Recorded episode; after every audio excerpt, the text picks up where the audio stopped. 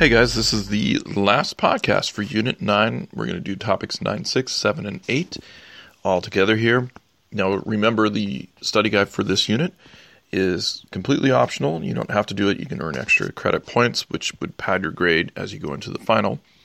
The final will include questions from this unit, though, so make sure that you are aware of this material. All right, so let's start with the funnest one out of these, I think, globalized culture after 1900. The idea here is the concept of globalization, the idea of stuff that is known all over the world, regardless of where you are. So they come up with a whole list of different examples of globalization in the arts and also entertainment. In music, they talk about reggae, the idea of a guy like Bob Marley, who you've pretty much all heard of. Maybe some of you haven't, but most of you have heard of Bob Marley. And the idea is, how would somebody in the middle of Africa know about Bob Marley if he was from Jamaica? Or why do we know about him in America? Or why was he so popular in England, et cetera, et cetera? It's because reggae is a worldwide type of music. It's listened to all over the world. Bollywood, movies from India. Why do people in America know about Bollywood? Well, that's because it's a worldwide phenomenon. It's known all over the world.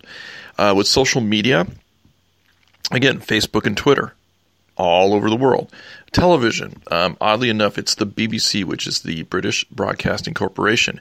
They are known throughout the world. There's shows that you guys watch that are probably based on the BBC.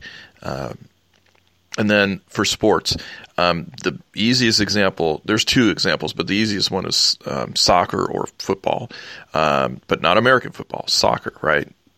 Because it's known all over the world. You can roll a ball out in the middle of nowhere and people will start kicking it and they understand the basic concept of it.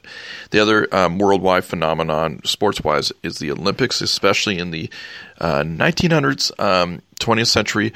Even today still, I mean, the Olympics are still a huge deal. They were huge, though, 50s, 60s, and 70s, even in the 80s throughout that. As far as consumerism, stuff that people buy, a couple of online companies give you the idea of globalized consumerism. From China, there's a company called Alibaba, which you guys probably buy a lot of stuff from and you don't even know it. eBay in America, and it's interesting, they don't use Amazon as one of the ideas that you're supposed to know, but I definitely would use Amazon because, again, you're buying stuff from all over the world. It's that globalism of economics and consumerism. The other couple of brands that you would think of that no matter where you go, people know. If you saw a Coke bottle in, Timbuktu, you would know that it was a Coke bottle. And then Toyota. Toyota's all over the world. So, yeah. Resistance globalization, which is 9-7. There's a couple of ideas that they want you to know. Basically, the idea that people have fought against globalism and the idea of one world all tied together. The International Monetary Fund, which is a way of helping countries monetarily all throughout the world. There's been a big anti-IMF and also World Bank movement through time.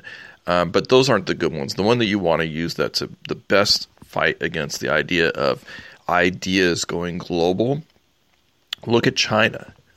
China, even today, has massive filters on its internet use in its country. Best example I can use of that is in 2008, Beijing hosted the Summer Olympics, and a bunch of journalists, obviously would come to report on that. And they immediately pretty much had to go to the Chinese government to say, we can't access our websites, our newspapers, or our, television or whatever they were reporting from, because the filter was so tight because the Chinese government did not want outside ideas. They couldn't even access their own newspapers to report on the Olympics. And of course, the Chinese government responded by loosening it for that time period to make sure that positive reports were being given about the Beijing Olympics. Today, there's no Facebook in China. They came up with their own social media platform. It's called Weibo. And in China, that's your social media you're allowed. And it's completely filtered. It's completely watched by the government. Again, don't take for granted the freedoms you have in America, because if you go to China, you don't get those freedoms. So yeah, that's a really good example of resisting globalization is Weibo. Lastly, institutions developing in a globalized world. That's topic 9.8. Basically, all you're really looking at is the idea of countries joining the UN. There's many different organizations you could have, but really the United Nations is the best example to use here, where countries of the world join together and basically joined the United Nations to try to maintain peace. And also, basically to help people cooperate with each other, different countries to cooperate with each other. And again, we can have a long conversation about whether the idea of maintaining world peace has been successful. But remember, go back. You guys know this. Take your little blinders off, and you know this. At the end of World War I, we had the League of Nations and their stated goal to maintain world peace, right, and facilitate cooperation, a concert of the world, right? And it completely failed because countries, one, were only worried about themselves, especially when they went through the Depression. They were only worried about themselves. And that allowed countries to build up military and ended up having leaders that could be totalitarians easily. So again, with the United Nations after World War II, they had the same goal. And here we are in 2020, and there's not been a World War III, right? Lastly, let's just keep an eye on the economic issue, though, right? We just talked about after World War I, the huge economic issues, the Great Depression, right?